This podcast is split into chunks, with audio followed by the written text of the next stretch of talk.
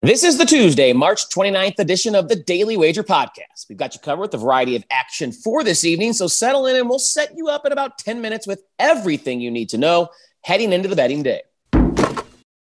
When you need mealtime inspiration, it's worth shopping Kroger, where you'll find over 30,000 mouthwatering choices that excite your inner foodie. And no matter what tasty choice you make, you'll enjoy our everyday low prices, plus extra ways to save, like digital coupons worth over $600 each week. You can also save up to $1 off per gallon at the pump with fuel points. More savings and more inspiring flavors make shopping Kroger worth it every time. Kroger, fresh for everyone. Fuel restrictions apply.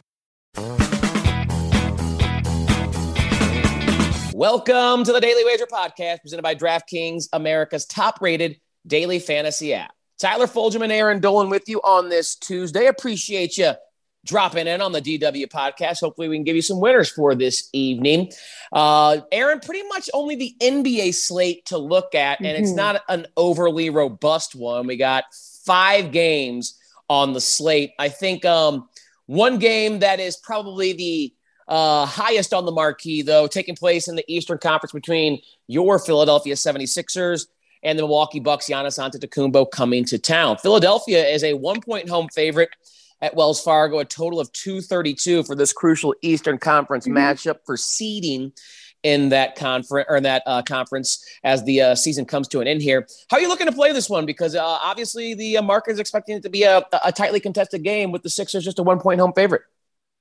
Yeah, I mean, the first thing I've noticed, I'm definitely going to play a player prop, but before I get there, I just wanted to mention that this total opened 227 and a half and it continues to be bet up. I'm not looking to play the spread. I think it's a little bit too close. And to be honest, when I'm watching the Sixers team, which is quite frankly because I'm a fan, I'm a little surprised they aren't even like favored in this one. Oh, the Bucks I. are the better the Bucks are a better team here. So both of them are coming off pretty uh, tough losses as well. But the one thing I would say is I'm looking at Joel Embiid over 41 and a half points and rebounds. I gave this out earlier today. He's averaging 30 points, 11 boards on the season, but against Milwaukee in the last game, he had 42 points and 14 boards. And I don't really always go to the most recent matchups and think, oh, since he went off, he can definitely go off again. I just think that the one important note for this game is that Milwaukee plays at such a fast pace. They're right behind the Memphis Grizzlies in the last 15 games. And Philly, if they want to be successful, they have to get out running and they have to get out in transition. This is something Joel Embiid talked about after that loss against the Suns. They know this is a problem. They know they're playing too slow. And I think that the Milwaukee Bucks could force them to play at that faster pace. The last time these two teams met as well, that total hit 143. So maybe that's why, um, you know, Milwaukee's pace had kind of picked it up for the Sixers as well. But I just think playing player props in this one, I feel a little bit more comfortable than looking at the spread in total. All right, we'll get to your player props in just a second. I am on the Milwaukee side.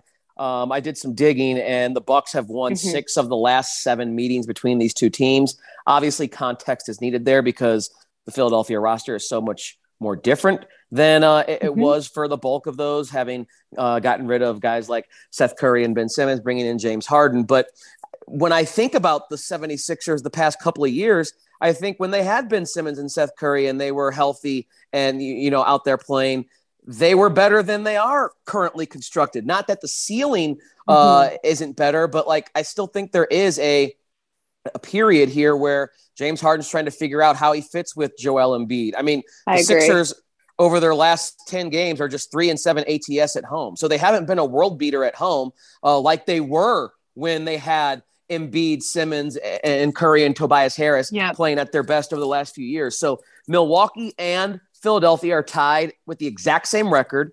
Uh, Milwaukee can, you know, with whoever wins this game is going to jump into the two spot in the Eastern Conference, which would be, I think, just a half game behind Boston. So we know mm-hmm. this game means something to the Bucks. Giannis, his player props are posted. I'm expecting him to play, and like I said, the last six of the last seven times that they've played each other, Milwaukee has won this game, and I think Milwaukee's getting to that point in the season now where they're starting to flip the squ- flip the switch for the um, postseason. Mm-hmm.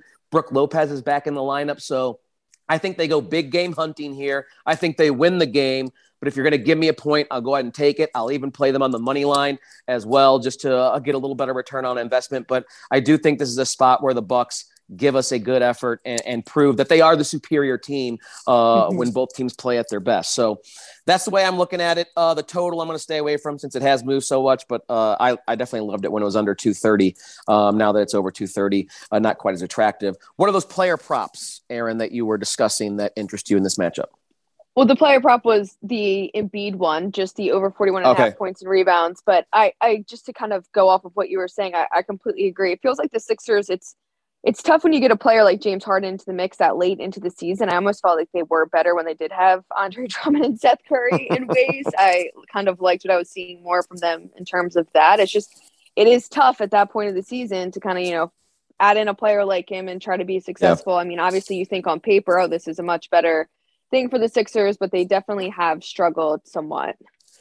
Yeah, and uh, your buddy, our buddy Joe, he also likes the Bucks, uh, but he's kind of a mm-hmm. self-loathing uh, Philly fan. He is always expecting the worst.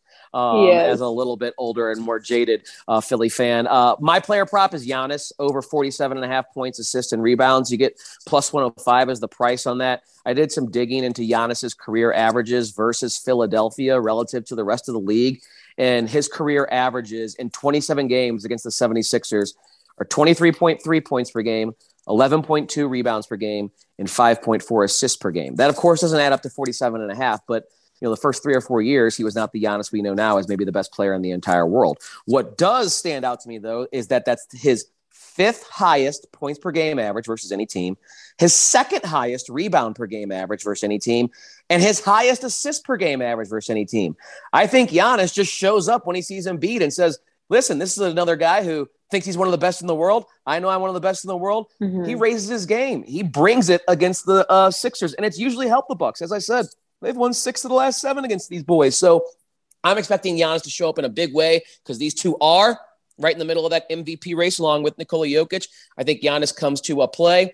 Um, so I think you have a big box score 30 points, you know, 14, mm-hmm. 15 rebounds, five or six assists from Giannis in this one. That is what I'm expecting. And I love that even more with the total increasing the way it has. That means we should see more possessions, more opportunities for points, rebounds, and assists.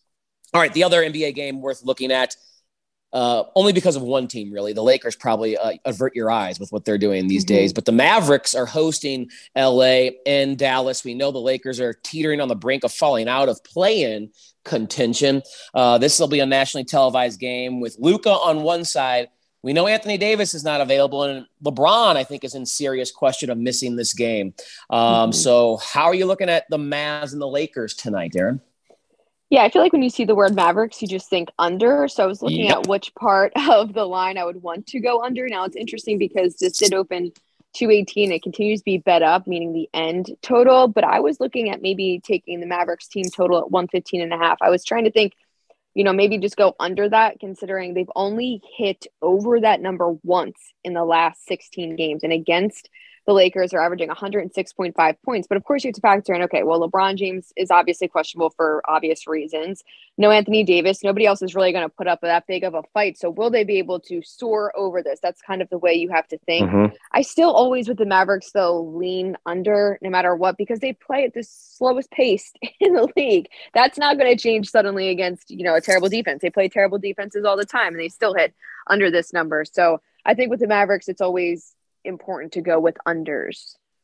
I agree wholeheartedly. I, I'm more comfortable isolating the Lakers side, but you're absolutely right about Dallas. Dallas is not going to need to score 116 points to win this game.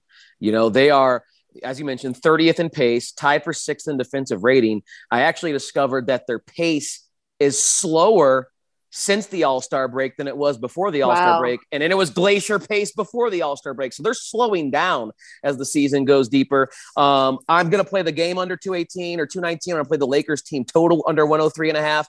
Uh, and obviously, the big reason is without LeBron James, we know this offense just absolutely craters. Uh, with LeBron James on the floor this season, the Lakers have a very respectable 111 offensive rating.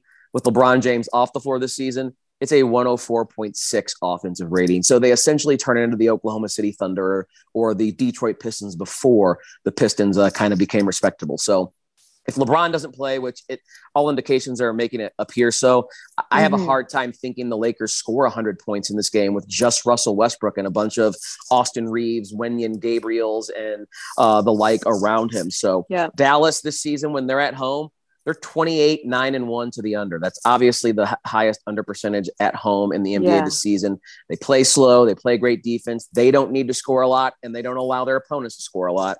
So, uh, given the circumstances of this game, mm-hmm. unders all across the board. I think we're on the same page there. All right, the three other games, I'll let you pick and choose what you like from any of those. You got Bulls visiting the Wizards. You got the Pistons, aforementioned, yes. in Brooklyn, where the Nets will have Kyrie Irving, of course, and they're laying 14 with Kyrie and KD at home against the Pistons. And then there's a decent one out west with the Clippers hosting the Jazz. Paul George mm-hmm. appears likely to return for that game wow. for the first time in a long time. So, uh, any of those three games have plays that you want to share with the people? Yeah, I'm looking at uh, Pistons Nets now. I kind of just think, oh, this is of course off kind of a gut feeling as well. But Kyrie Irving should go off in this game, considering he played so terribly against Charlotte. Went six for 22 from the field, one for nine from the three point uh, range. He had 16 points in that game. His player prop right now is listed at 24 and a half. Last game, his first home game, which was against Charlotte, which is a mediocre defense. Pistons defense just as bad his player prop was at 27 and a half. So I, I, do like the over 24 and a half for Kyrie Irving tonight. I think he has to probably silence a lot of people in Barclays Center. Um, but I do like that one as well as the Nets defense in the last 15 games. It's been pretty good in terms of opponent rebounding ranked sixth, opponent field goal percentage ranked 13th. But when you look at opponent three point percentage, they're ranked 29th. So I wanted to look at the Detroit Pistons made threes. I looked at Cade Cunningham and Saddiq Bey. Cade Cunningham's averaging 4.5 made threes in two games against Brooklyn. Meanwhile, Saddiq Bey in three games has gone three for 14. Now, I will say with Cade Cunningham, there's been a few times I've made him his best bet and he didn't end up playing. So I'm a little concerned about that. I've seen it drop from two and a half made threes to one and a half made threes. And I've been seeing on, you know, certain books, there's markets where it's one plus made three, two plus made three, three plus made threes. And mm-hmm. he's taken off of all of those. So just keep that in mind. I don't know if something fishy is going on there or if the books hmm. are right now just reconfiguring things, but things to keep in mind. Yeah, that is uh, good information. Um, it, if Cade Cunningham plays, I love the Pistons. 14 yes. points uh, against the Nets at home. I'm willing to, you know, take that two touchdown head start on the uh, uh, uh on the scoreboard. Brooklyn, again, people think, oh, Kyrie Irving's back. You know, they're a different team. They're an under 500 team when Kyrie and and or when Kyrie plays this season. And KD has missed a few of those games where it's been just Kyrie, but like even when Kyrie and KD are together, they're not blowing teams out of the water. They've been pretty mediocre. So I'll take the Pistons plus 14. Brooklyn is 8 27 and 1 ATS at home this season. That is the worst in the NBA. Not the Magic, mm-hmm. not the Oklahoma City Thunder. The Brooklyn Nets are the worst covered team at home, and it's by a significant margin. They're not even in real life a good home team. Erin, they're 16 and 20 straight up at home. They're four games under 500 at Barclays Center. Meanwhile, the Pistons have turned into one of the better covered teams in the NBA this season because they've been on an absolute blitz the last like three or four weeks. They're 38, 29, and 2 ATS in the underdog role this season. That's the sixth best cover rate when they're catching points. And that's because over the last like 15, 16 games, they've covered or pushed every single game mm. as an underdog they are they have gotten so much better than what they were the first two or three months of the season. And I don't know if people notice because it's the Detroit Pistons. But Cade Cunningham's been balling. Saddiq Bey has grown. Uh, Marvin Bagley, who was traded there from Sacramento, has given them good minutes. They're a competent basketball team now. Are they as good as the Nets? No. But if you're giving me 14 points, I think the spread should be closer to like eight or 9 mm-hmm. I think mm-hmm. you're getting wild value here on the Pistons. Um, but I, that's just what the Nets, what the market is anticipating the general public is going to think about the Nets. Oh, they got Kyrie at home now. They're going to blow the Pistons out of the water. I don't think that's the case. So I'll take those 14 and run with it with the Pistons. One player prop I wanted to mention is uh, Nikola Vucevic, the big man for the Chicago Bulls. I'm going to play his rebound total over 10 and a half at even money against the Washington Wizards. The Wizards absolutely struggled to contain capable bigs.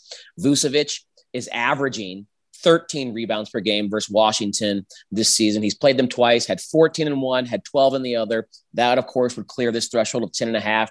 He also has, uh, you know, scored pretty well. I think averaging 19 points per game in the two that he's played Washington, but usually uh, big men have nice box scores against the Washington Wizards. And I would expect that tonight for the Bulls as they try and keep pace in the Eastern Conference after slipping a little bit recently, even though they played uh, last night a tough game against the New York Knicks. So, uh, don't have much about that uh, LA Clippers Jazz game. The Jazz are struggling. The Clippers are now bringing back Paul George. So, there's too many kind of variables there for me to get a good grip on that handicapping. But uh, that's how I'm kind of looking at the NBA slate myself tonight. Anything else yes. worth mentioning or?